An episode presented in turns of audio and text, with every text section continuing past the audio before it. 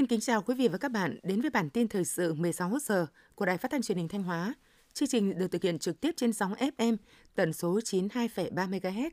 và phát trực tuyến trên website truyền hình thanh hóa.vn.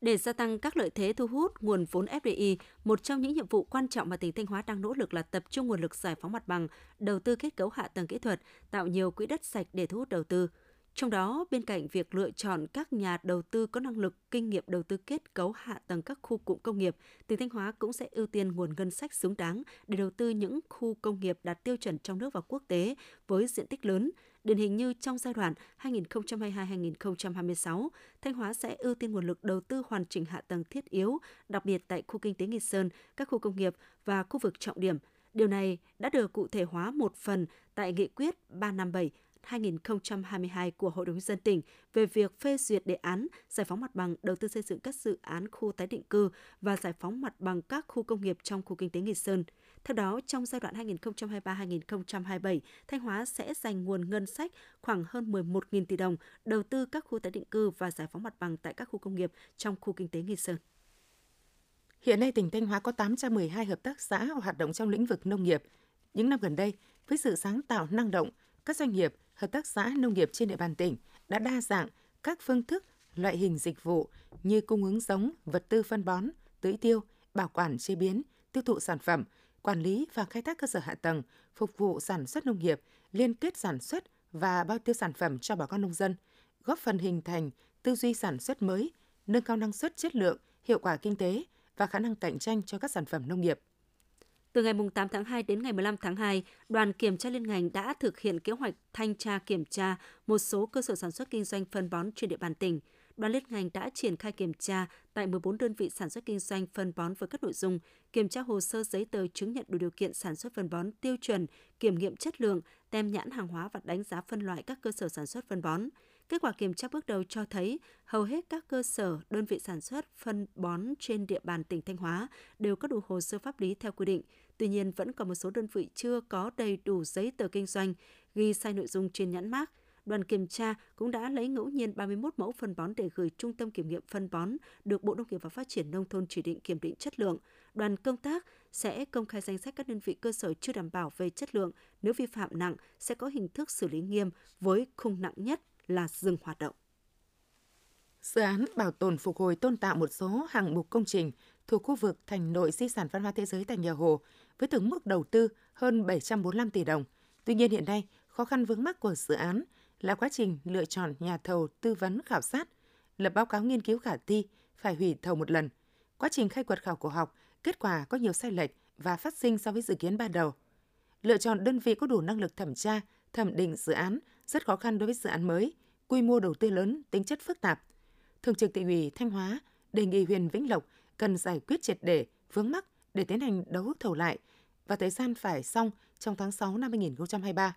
Đồng thời lấy ý kiến các chuyên gia, các tổ chức khác của UNESCO trước khi triển khai các dự án. Trong bối cảnh sản xuất công nghiệp đang gặp khó khăn, huyện Triệu Sơn đã và đang tăng cường công tác đối thoại với doanh nghiệp để kịp thời nắm bắt những khó khăn vướng mắc của doanh nghiệp, từ đó có giải pháp tháo gỡ hỗ trợ, tạo điều kiện để các doanh nghiệp duy trì phát triển sản xuất kinh doanh, tăng cường đối thoại với các nhà đầu tư, giải quyết dứt điểm và kịp thời những khó khăn vướng mắc, tạo điều kiện tốt nhất cho nhà đầu tư hoạt động sản xuất kinh doanh. Thực hiện hiệu quả các giải pháp thu hút đầu tư phát triển công nghiệp, đến nay toàn huyện đã có bảy mươi doanh nghiệp sản xuất công nghiệp. Một số ngành hàng thu hút được dự án có quy mô lớn như may mặc sáu dự án, sản xuất gạch không nung ba dự án. Tiếp theo là phần tin trong nước. Theo số liệu thống kê của Tổng cục Hải quan, tháng một năm hai nghìn không trăm hai mươi ba, kim ngạch xuất nhập khẩu giữa Việt Nam và Trung Quốc đã đạt hơn mười một tỷ đô la Mỹ. Trong đó, kim ngạch xuất khẩu hàng hóa của Việt Nam sang Trung Quốc đạt ba phẩy tám mươi bảy tỷ đô la Mỹ. Nhóm hàng xuất khẩu lớn nhất là điện thoại và linh kiện với kim ngạch đạt một phẩy bảy tỷ đô la Mỹ. Chiều ngược lại, nhập khẩu hàng hóa của nước ta từ Trung Quốc đạt bảy phẩy hai mươi ba tỷ đô la Mỹ trong tháng một. Hàng hóa nhập khẩu đa dạng từ sản phẩm, linh kiện điện tử, máy móc, thiết bị dụng cụ phụ tùng, nguyên phụ liệu, hàng tiêu dùng, hàng nông sản. Như vậy, Trung Quốc hiện là đối tác thương mại lớn nhất của Việt Nam trong tháng đầu năm hai nghìn không trăm hai mươi ba.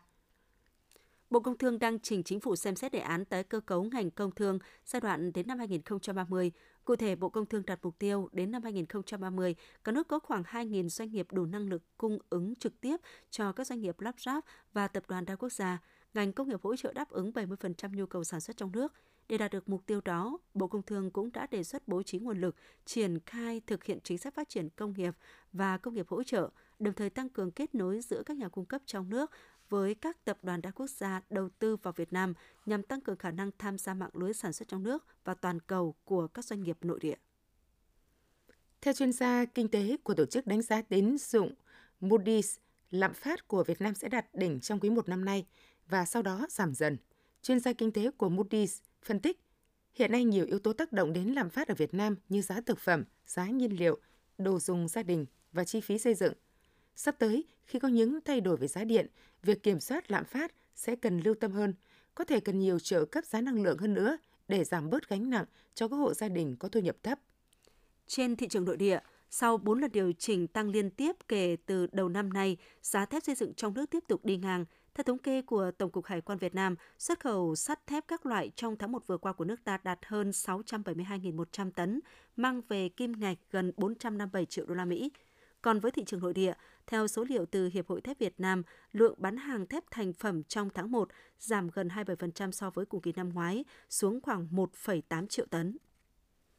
Theo kế hoạch chuyển đổi cơ cấu cây trồng trên đất lúa năm hai nghìn không trăm hai mươi ba, do Bộ Nông nghiệp Phát triển Nông thôn vừa ban hành, trong năm, cả nước dự kiến thực hiện chuyển đổi khoảng một trăm bốn mươi sáu nghìn bốn trăm sáu mươi ha cây trồng trên đất lúa.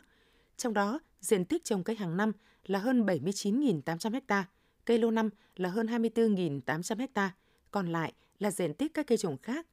Bộ Nông nghiệp Phát triển Nông thôn đề nghị các Sở Nông nghiệp và Phát triển Nông thôn có trách nhiệm lập và trình Ủy ban dân cấp tỉnh ban hành kế hoạch chuyển đổi cơ cấu cây trồng trên đất lúa năm hai nghìn không trăm hai mươi ba trong phạm vi của tỉnh, thành phố. Cùng với đó, hướng dẫn, kiểm tra giám sát việc chuyển đổi cơ cấu cây trồng trên đất lúa, đồng thời tổng hợp báo cáo Bộ Nông nghiệp Phát triển Nông thôn về kết quả thực hiện trước ngày ba mươi mốt tháng mười hai năm hai nghìn không trăm hai mươi ba.